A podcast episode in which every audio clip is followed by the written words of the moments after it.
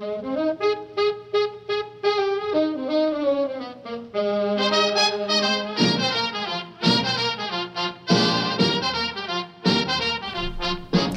and thank you for joining us again. We are on episode two of Mel's. Uh, this time we are talking about understanding your wall. Uh, as you recall, last time we met, we talked about tearing down a wall one brick at a time. Uh, it was a very brief, general understanding of what constitutes a wall, uh, how to set personal boundaries, taking back your control, and learning how to respond versus react. This time, uh, we're going to get more in depth, understanding your wall. We're going to talk a little bit about the characteristics of your wall. Uh, we're going to talk about circular versus perpendicular walls, manipulation, and um, what it takes to decide whether you're going to keep that wall or get rid of it. And once you've made that decision, how to move forward. So stick with us, and we will be back with you in just a moment.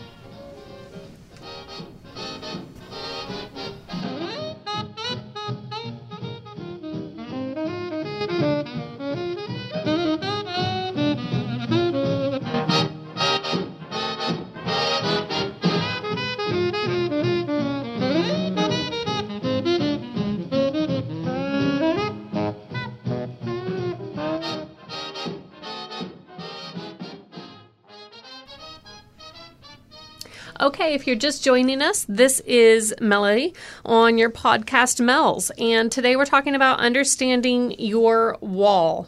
So, as you know, last time we met, uh, we were talking about how to tear down a wall one brick at a time. If you did not get to hear that podcast, look at the link below.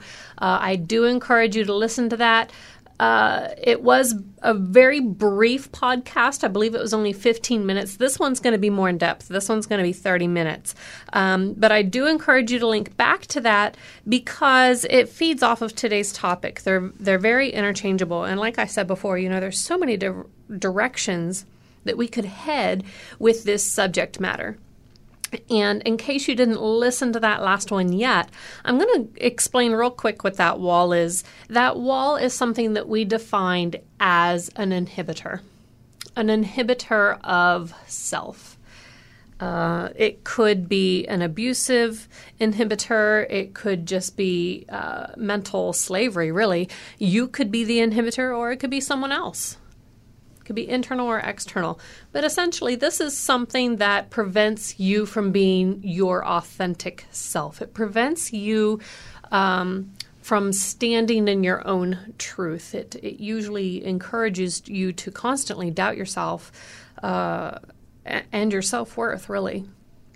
So today we're going to talk about the characteristics of the, that wall and not just how to tear it down, but how to recognize it. Uh, okay, because I don't, I don't want you to go out there just thinking that, uh, oh, everything's a wall. Uh, there are some pretty standardized ways to identify this. Um, usually, the characteristics of a wall, first off, uh, let me tell you, can be v- defined very differently depending on who is making the definition, right? So, let's say, and again, we called a wall an abuser. So, this is usually a, another person. It could be yourself, but it's usually another person. And let's say that you and this other person um, define uh, reality differently. You define what should be differently. Um, even after having a conversation, you both might perceive that conversation very differently. Um, it, it's it's a not just a contradiction of self, but it's something that doesn't validate you, right? It's it's perfectly okay not to agree with somebody. It's okay to have a debate with somebody, but to demean somebody or to intentionally break down, devalue, hinder. That's what we're talking more about is the intentional uh, hindrance, the intentional uh, mental ab- abuse almost. Um, you know, a lot of times this this can be put down into either dominant versus submissive right? Most most relationships are not equal. Let's just put that out there. Most most relationships and you can even see it in animals but most relationships are dominant versus submissive. See it at work, see it at home. And typically, these dominant versus submissive relationships uh, have a major difference of what they seek in the outcome. Right? Why are they like that? Why are they the way they are?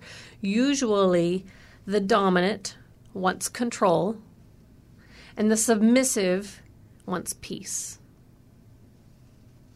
And then you start to think about what is the dominant controller willing to say to the submissive peacekeeper in order to maintain control or perceived control, let's say.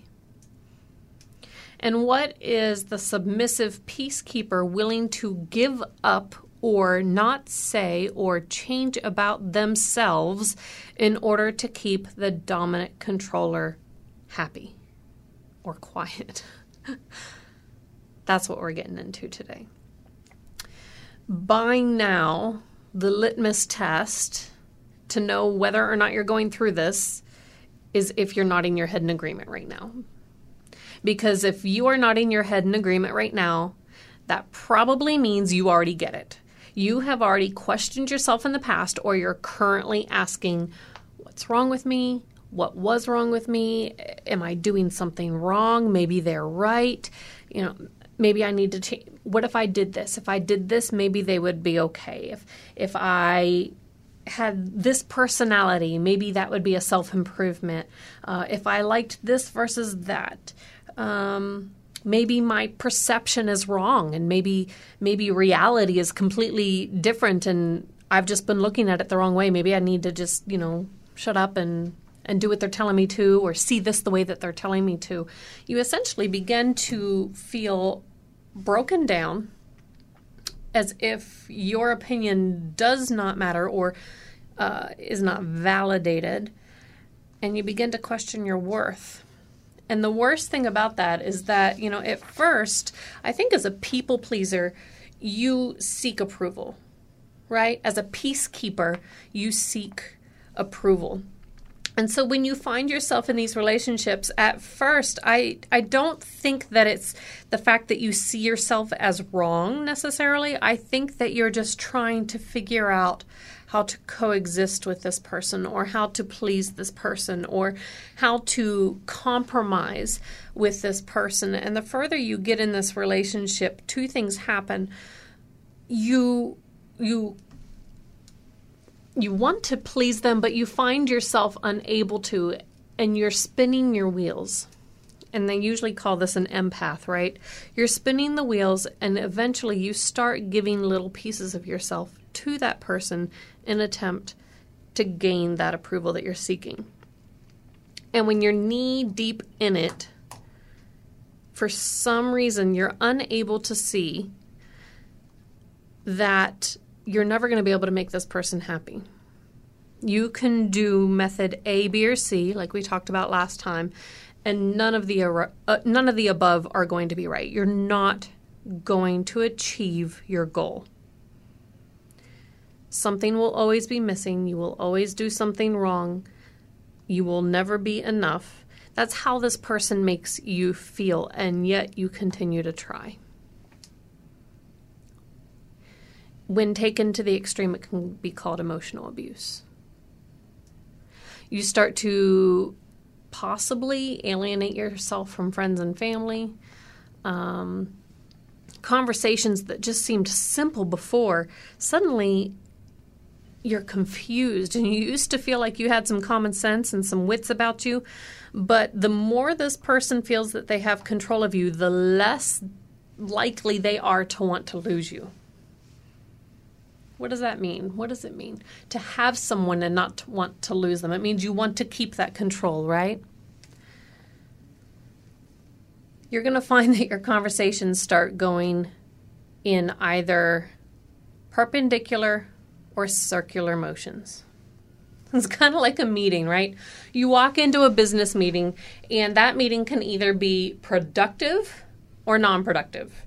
You walk in there and you talk about all the things that are wrong. Uh, the conversation could start out talking about the commu- computer monitor and what type you should have. And at the end, somehow you're fighting about the car and you can't figure out how you got from point A to point B. Nor can you figure out how by the end of the conversation you're the bad guy or what you did wrong. These are called circular conversations. Circular conversations usually happen, and you have to recognize the differences. Circular conversations usually happen when someone is trying to create a distraction. Let's say they want to avoid a topic or they don't want to take the blame for something. It's out there, you both know someone did something wrong and you're going to call it out. Or let's say that there's just the elephant in the room. You know it. I don't even have to explain it to you. But you've got an elephant in the room and the person that you're talking to doesn't want to talk about it. So what are they going to do? They're going to talk about the zebra, the camel, the cat, but they're not going to talk about the elephant. They're going to do everything they can to piss you off about the other ones or to get a reaction from you about the other ones. They're going to do whatever they can to move that subject or that conversation somewhere else. And a lot of times they can put it back on you by your reactions, right? We talked about that last time responding versus reacting. Most of the time, this is facial expressions.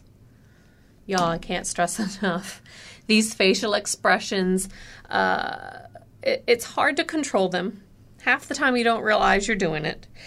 Usually, it's the most natural and pure response. If you want to know what someone really thinks, don't listen to their words, watch their facial expressions. But on the flip side, if someone is looking for a reaction out of you or a reason to distract you or a reason to go in a circular conversation, what are they going to do? They're going to call you out on your reaction. They're going to call you out on your facial expression. I can say anything I want to you, but you better not make a bad facial expression in response. Because if you do, I get to say whatever it is I wanted to say. We're not going to talk about that. We're going to talk about your facial expression because your facial expression is the problem it's not what I said in order to to give you that facial expression. It's your reaction. So who wins or loses? who wins or loses these conversations? There is no winner at the end of the day, right? Because if there were really a winner, then both of you would walk away on the same page. Both of you would walk away with a better understanding of each other. Something will have been accomplished. But most of the time, if you're in one of these circular conversations, uh, it's a loss on both accounts. You both walk away with nothing. Uh, you've been a emotionally damaged by whatever it is that they said in the first place. Then you probably had a facial reaction, and then you got in trouble for your facial reaction uh, or maybe you didn't respond the way that they wanted you to verbally. Um, so then you're going to start to have, of course, all of the feelings that come as a, as a result of that. Now let's talk about the difference, right? So that was a circular conversation. What about a per- perpendicular conversation?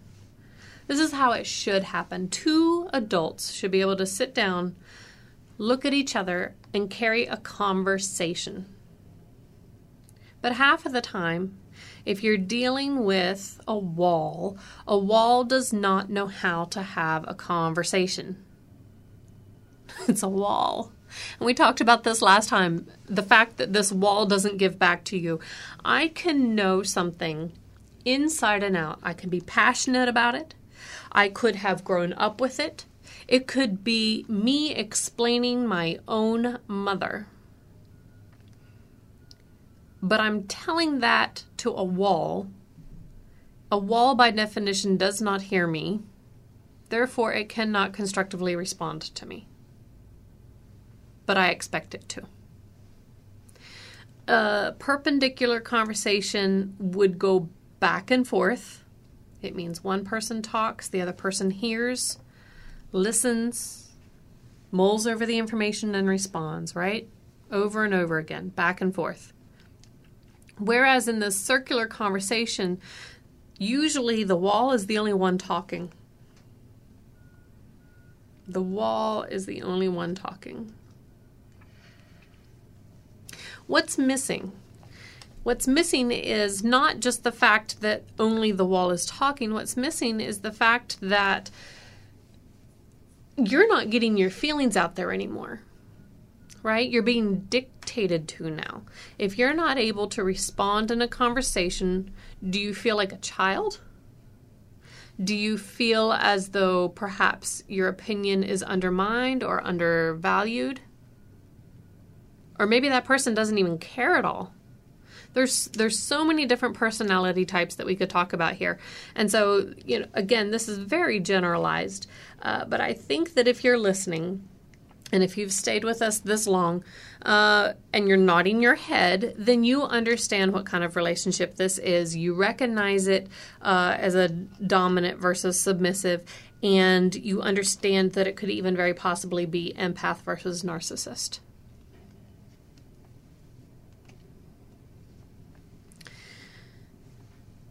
There are, you know, we talked about missing elements, missing elements, but in addition to that, external ingredients. In other words, what what caused this situation? You know, a lot of time, you know, they talk about narcissists who will love bomb at the beginning of the relationship and uh, they want to know you inside and out and they're the sweetest people truly uh, you you have those conversations those those uh, perpendicular lengthy personal in-depth almost a spiritual connection conversations, but at some point, um, those can turn.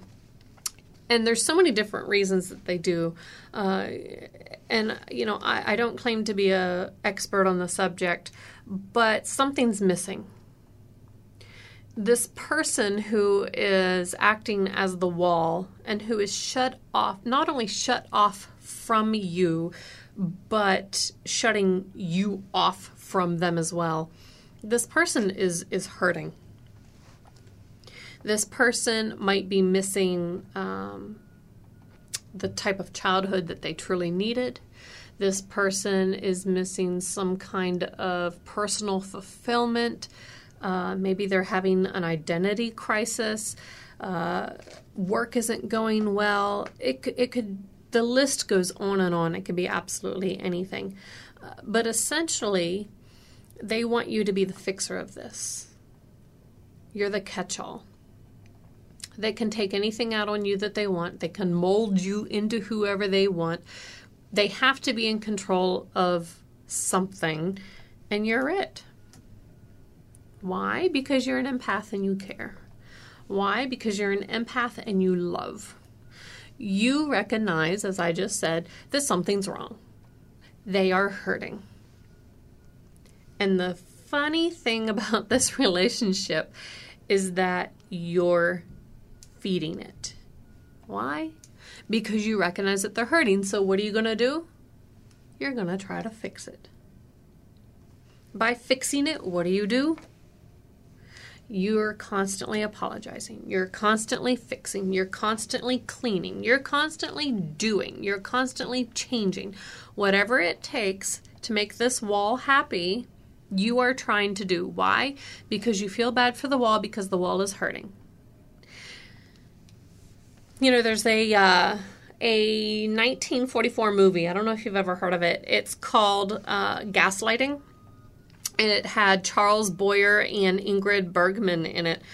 And it's the saddest thing. This couple gets married, they're very, very happy, and then all of a sudden, things start happening that make this bride feel like she's going crazy. He's turning lights on and off, leaving the faucets on. I mean, unbelievable mind games. Uh, and of, of course, this is the extreme. But if you ever want to know what the extreme of these types of relationships with walls are, just go watch yourself a movie clip of of gaslighting the 1944 movie off of youtube uh, and you'll have a very quick understanding of of what it is i'm talking about um, you you start to feel like you're going crazy, but it's so subtle and it happens so slowly over such a long period of time that even the smartest, strongest willed person can find themselves there. And we know it's wrong. We know it's not okay. But the more we excuse it, the more used to it we get. And usually, these um, these empaths or these um, feelers, these people pleasers, are very strong. You know, they can take a lot.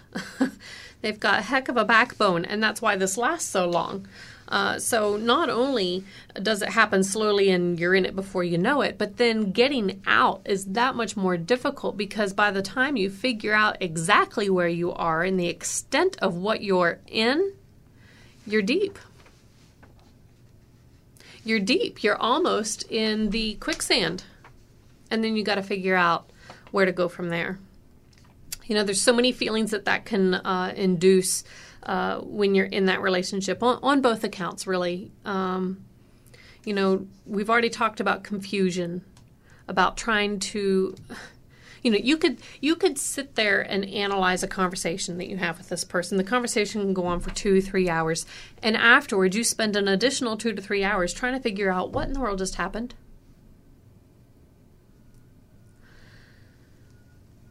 How about shame? You don't want to tell anybody you're going through this because to anybody on the outside, y'all, this sounds stupid.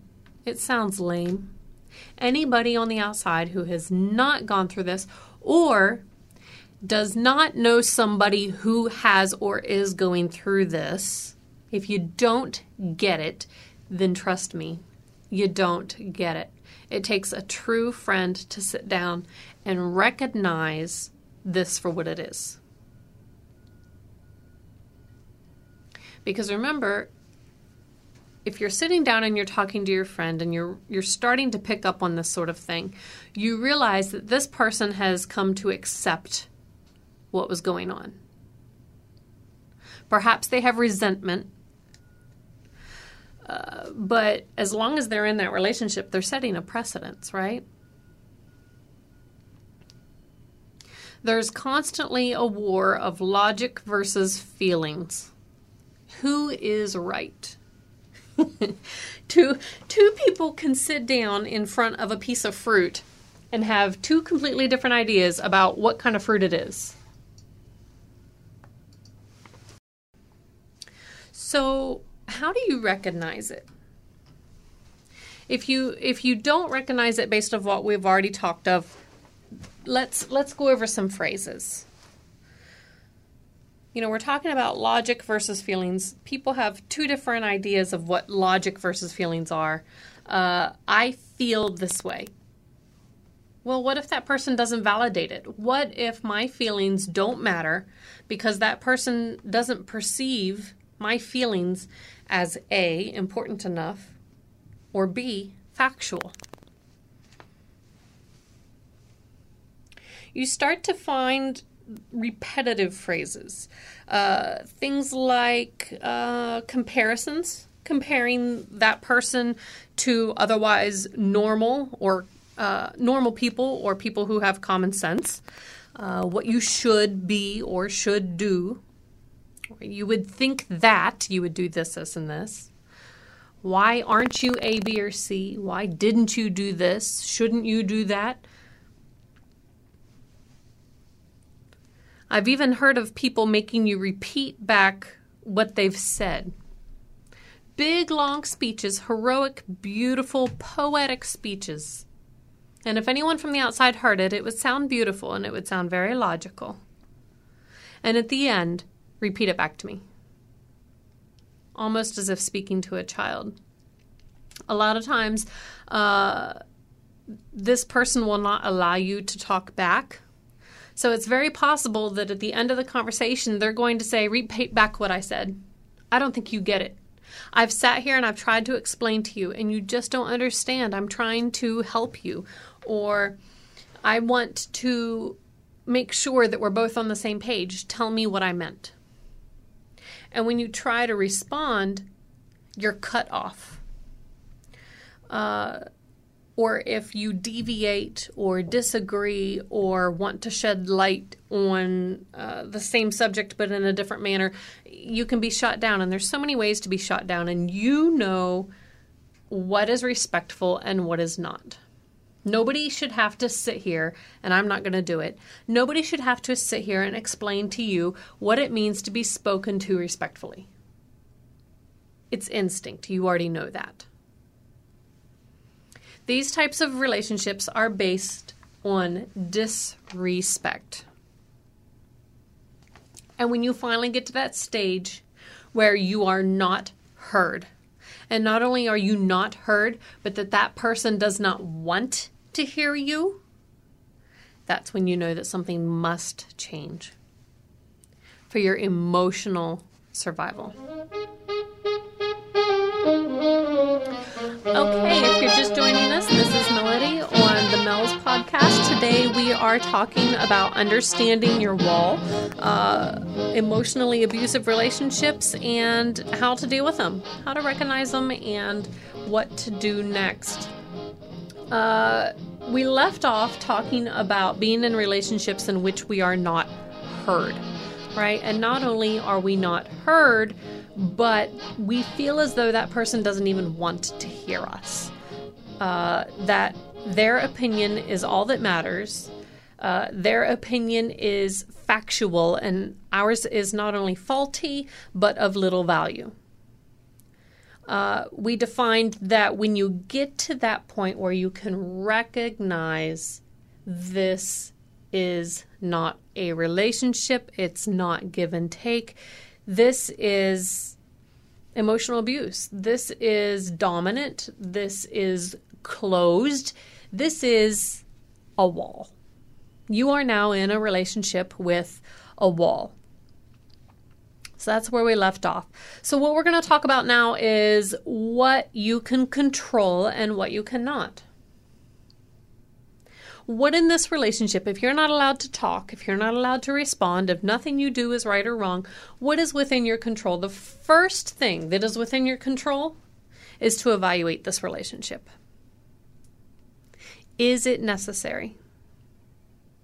Is it good for you? Can it change? How are you going to react to it? right?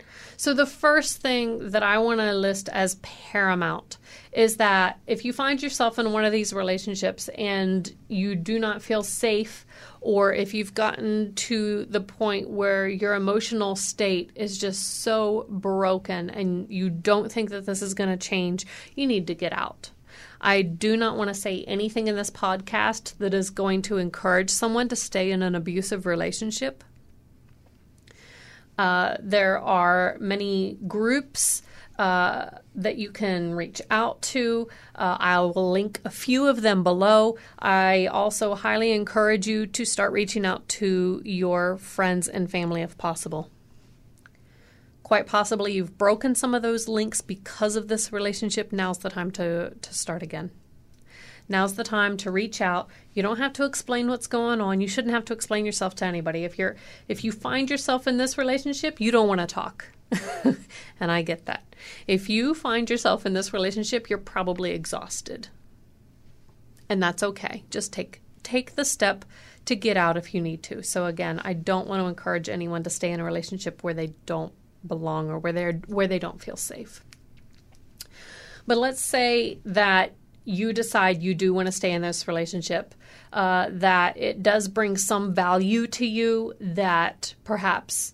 Um, now, let me say this. I know that the empath is immediately going to say, but I can bring something to the relationship. I need to help this person. No, that's not what I'm talking about.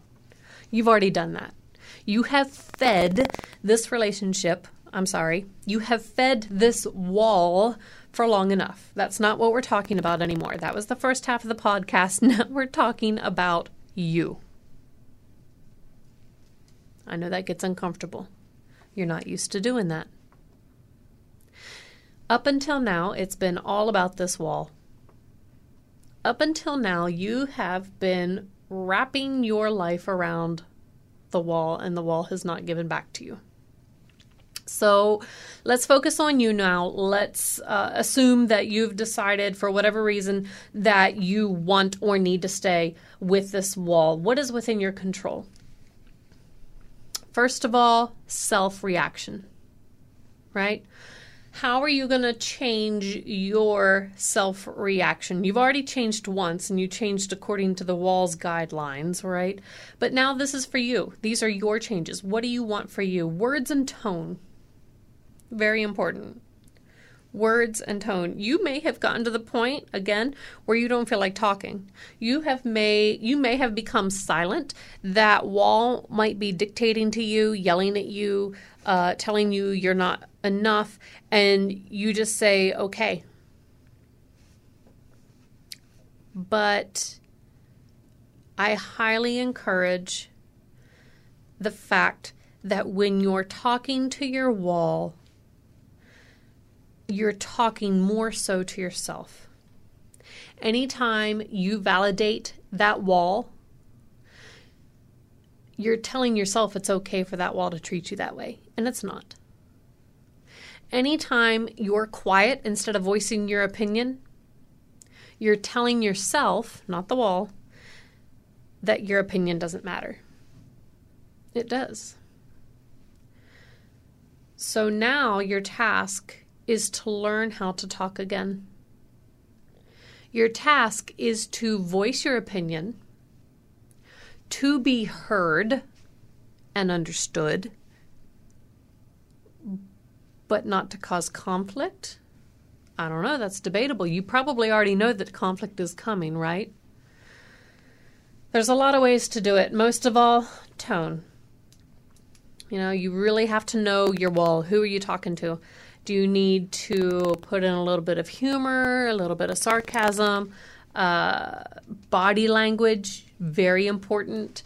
Um, this isn't really something that I can tell you exactly how to how to act because really that's what the wall's been doing to you all along and that's what we want to get away from. What I'm saying is know your wall well enough and study your wall well enough, which I know you've already done, and learn how to not be quiet, but instead how to voice your opinion and stand by it. Don't take it back. Once you take back a brick, keep it.